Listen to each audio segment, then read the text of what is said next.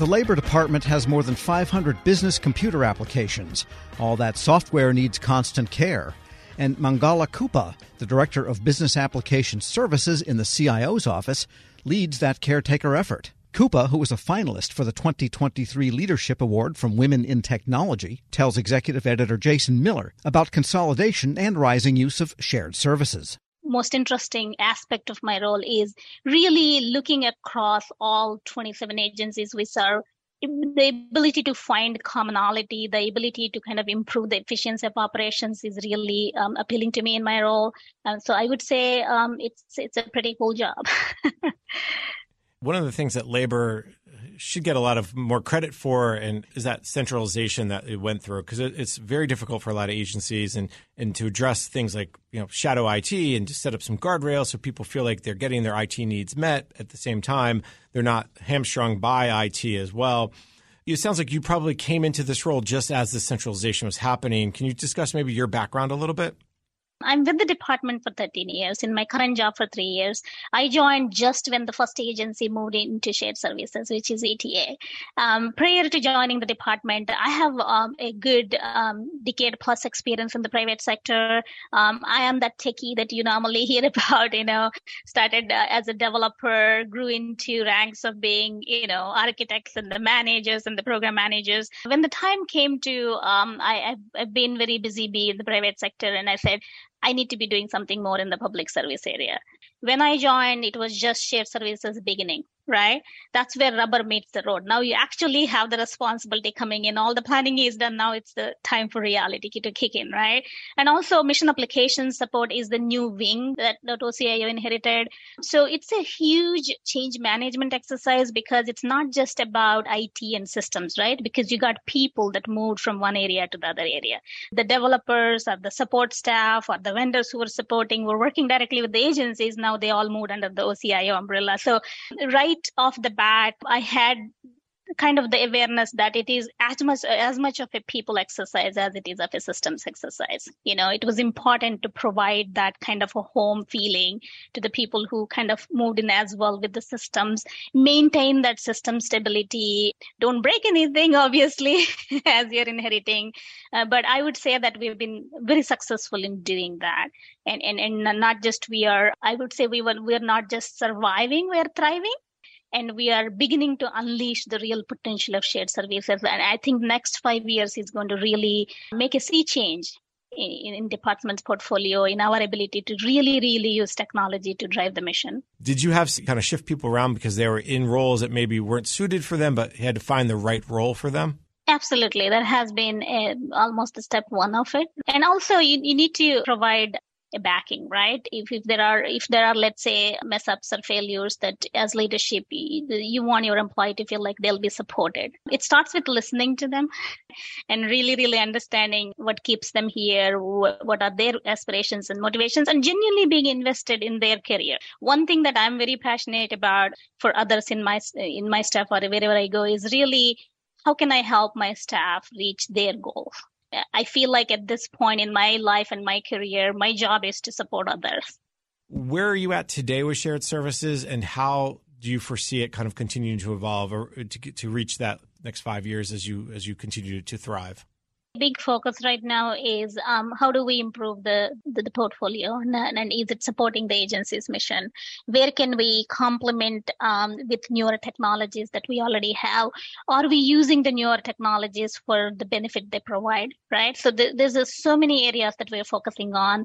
The one favorite area that i have that i would like to touch on is um, really connecting capabilities across agencies. What that does is that next time when you have to build a new solution or a new system instead of of building it from scratch now we we kind of make it like a collection of what's already available and you quickly build something. So the time to market the time to benefit from the solution is going to be a lot better. So we're doing a lot of foundational creating capability metrics out of it establishing centers of excellence so that the technology is used for the right purpose in the right way. I think you've been in, around technology long enough to know that sometimes it, it may result in a lot of talk and no actual benefit. So what we want to make sure is that there is actually actual benefit that our agencies will uh, will experience uh, with this shared services initiative, which is really the driver in doing this for the department. And I, I, feel like we are well on our way and, and really connecting the dots, investing more into um, SaaS solutions, cloud based solutions, you know reducing our footprint where we don't have to spend time in in jobs that can be automated and use that uh, that power to focus on more value added work. Uh, i think that's a that's an area whether it's through chatbots or ai or other means i think um, there's going to be a lot of work in that space in the next five years along with really really understanding connecting the mission breaking it down into pieces that can be shared and the pieces that need to remain unique. I, I think that's going to bring about a sea change uh, next five to six six years. What are some of those metrics that you are using to say, okay, these applications are meeting their goals, uh, or the opposite? You know, these applications need to do better. We need to maybe uh, move them to the cloud or upgrade them in some way, or we need to get some user centered design involved here because it's not not helping our our customers enough. Anything that you can offer? We do have a formalized service level agreements that we measure every quarter. So we measure for each application the uptime availability. We measure how agile and reactive we are for emergency events that's another SLA. Uh, we measure whether we are on track with projects, which tends to be standard OMB measure as well, schedule variance, cost variance, if you're familiar with those terminologies. Are we on track with our development initiatives? Are we reducing our dependence on legacy technology, right? So these are all measures that we formally measure and and and we look for you know are we improving are we getting better are we getting worse kind of thing so that's kind of uh, some of the measures but on the metric side you know when you move to a shared services like you did it's it can be very difficult to make a lot of people happy right? Like oh well i liked it my way.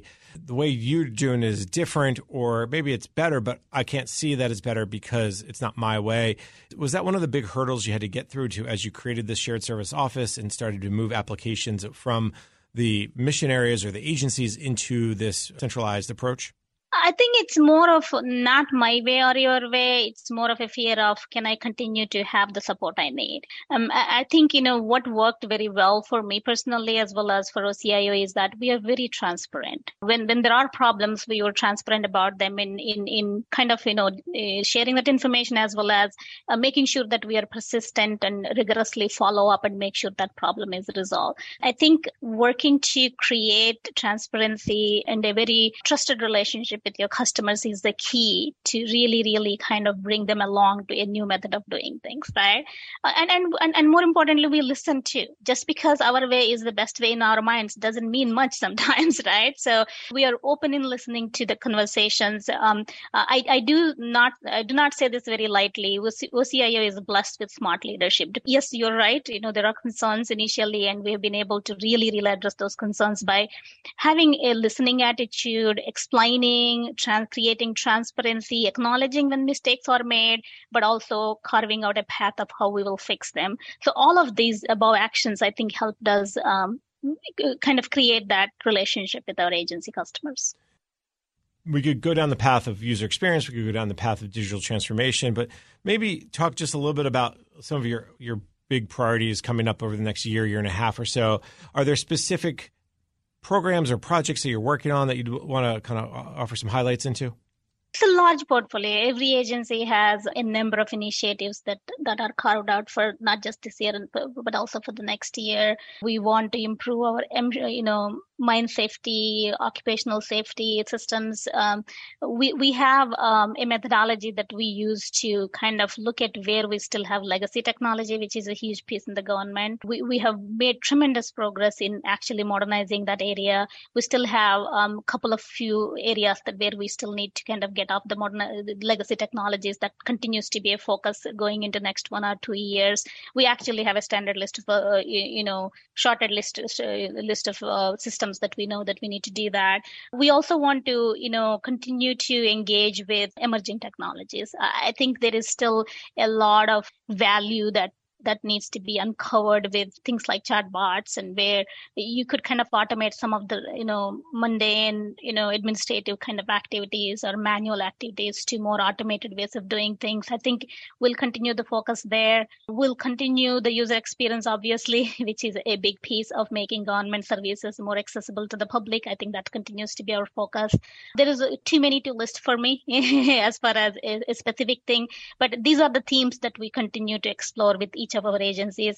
And, and as I said originally, the Department of Labor, what excites me is that we have a very diverse mission from in the mine safety, occupational safety, statistics, you know, ensuring workers and wages. And, and so these themes help us kind of cater that concept to each mission and, and make improvements in, in that space. Mangala Kuppa is the Labor Department's Director of Business Application Services and a finalist for the 2023 Leadership Award from Women in Technology. Speaking there with Federal News Network's Jason Miller. Check out Jason's story at federalnewsnetwork.com. Hello, and welcome to the Lessons in Leadership podcast. I'm your host, Shane Canfield, CEO of WEPA.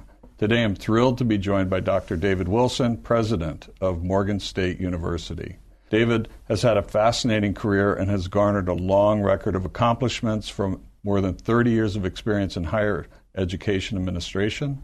Came to Morgan State in 2010 from the University of Wisconsin, where he was chancellor of both the University of Wisconsin Colleges and the University of Wisconsin Extension. Before that, he held numerous other administrative posts in academia, including vice president for the University of Outreach, associate provost at Auburn University, and um, associate provost of Rutgers. And when we were talking earlier too, you had just mentioned that you had a um, a wonderful nomination at the American Academy of Arts and Sciences. And David, thank you so much for joining me. Uh, Shane, it is indeed a pleasure uh, to be invited into this conversation with you.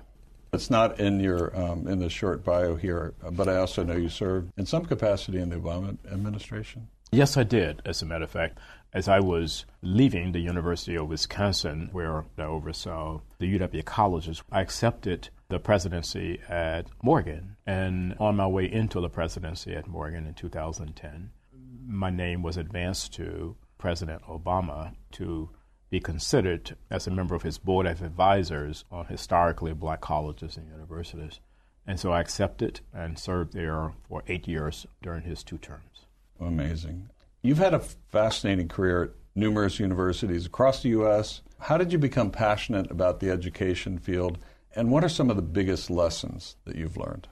First of all, I was made aware of a quote by Horace Mann, who was a great 19th century educator who really gave rise to public education in the United States. And he was the first to utter the phrase that education is the great equalizer. And why that resonated with me was because I grew up in abject poverty uh, in rural Alabama, and there was no law in Alabama as I was growing up that required black kids to go to school. Uh, I was kind of shut off from formal education on a consistent basis. I didn't get a chance to go to school full time until I was in the seventh grade. We lived on property there that were owned by um, the white landowners and so the um, owner of the property, a white woman, would bring down to this little shanty that we lived in, and she would bring Look and Life magazines. My mom, uh, she would make us as children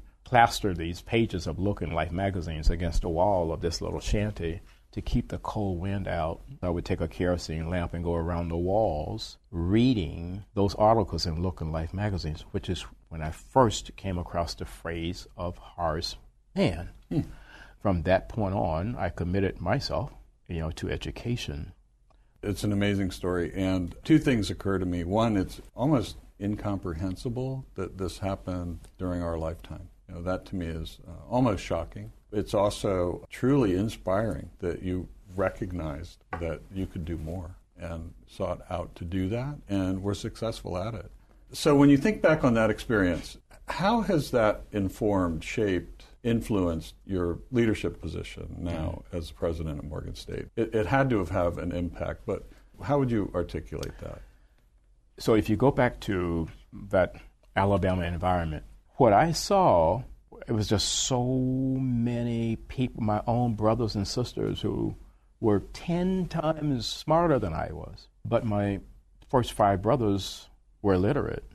They never got an opportunity to show the nation how brilliant they were. Therefore, I really took on this whole notion that my life had to be about ensuring that individuals who were drowning in potential and they didn't realize it would be in a position where they would realize it.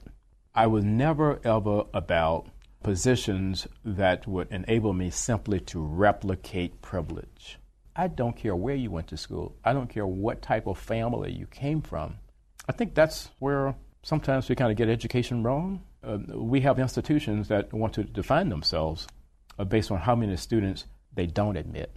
I'm about just the opposite, taking individuals who are absolutely stellar and don't realize it and bringing that into existence for them.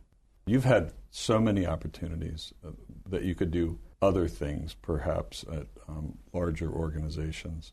But you're where you want to be on purpose, by design, for the kinds of reasons you just talked about, that it's, it's fulfilling. But can you talk a little bit more about that? There have been so many so called top 50 institutions in the United States that have come aggressively after me. And, you know, I flirted with a couple of them, and I went home to Alabama because these two were very serious. And my family is brutally honest with me, and they keep me grounded. So I flew down and began to talk with them about these institutions that were coming after me. I was thinking they would be impressed. And when I finished, my youngest sister said to me, Now, are you finished? Clearly, we are not understanding why you would even consider leaving Morgan. It just reassured me uh, that I'm living my purpose at Morgan. And it is joyful uh, to be at a place where you want to be versus being at a place where others think you should be. One question that I always have to ask is there one leader or maybe a couple of leaders that have inspired you, that have you mentioned Horace Mann. I don't know if, if that fits in this category, but what might be a couple of leaders that you remember that, that inspired you, that gave you purpose, helped shape your life? In 1989, when I was selected as a W.K. Kellogg Fellow, we had to be introduced to leadership that was different in a lot of ways than the leadership that we had been exposed to. In February of 1990, uh, Mr. Nelson Mandela was released and that's where I wanted to go and meet Mr. Mandela. We had no idea that he would grant an audience, and he did. He granted an wow. audience, and uh, Mr. Walter Sisulu did as well. So here I am, having grown up in Alabama. I harbored some anger toward the society there that kept me from realizing my potential and then kept so many others like me from ever realizing their potential. At the end of a conversation that we had, someone asked Mr. Sisulu, We're leaving this conversation thinking that you harbor no anger towards a society that locked you away for 27 years. Are we leaving with the correct conclusion? He said, I harbored no anger or bitterness towards a society that locked me away for all of those years because I and others like me knew that what we were doing was the right thing if you commit yourself to doing the right thing, there should never ever be any space in your heart for anger or bitterness.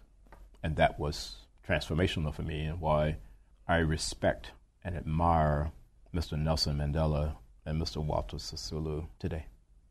That is a great story, and it, you know, with all the accomplishments through your life, I'm sure it had a great impact on your ability to to go as far as you have, and you're still going. Well, uh, I, I, have a takeaway in, in terms of leadership lessons I've learned. We would be well served as a nation if I think we created these opportunities for young people at various stages to really, first of all, see the United States. And then we need that same opportunity globally. As a result, when you do that, you understand the history over here, you understand the culture over here, you understand, and you got to understand the world beyond an intellectual understanding you want to think of your maturation in a way where your brain can never, ever, ever be hacked. So that's sort of the way.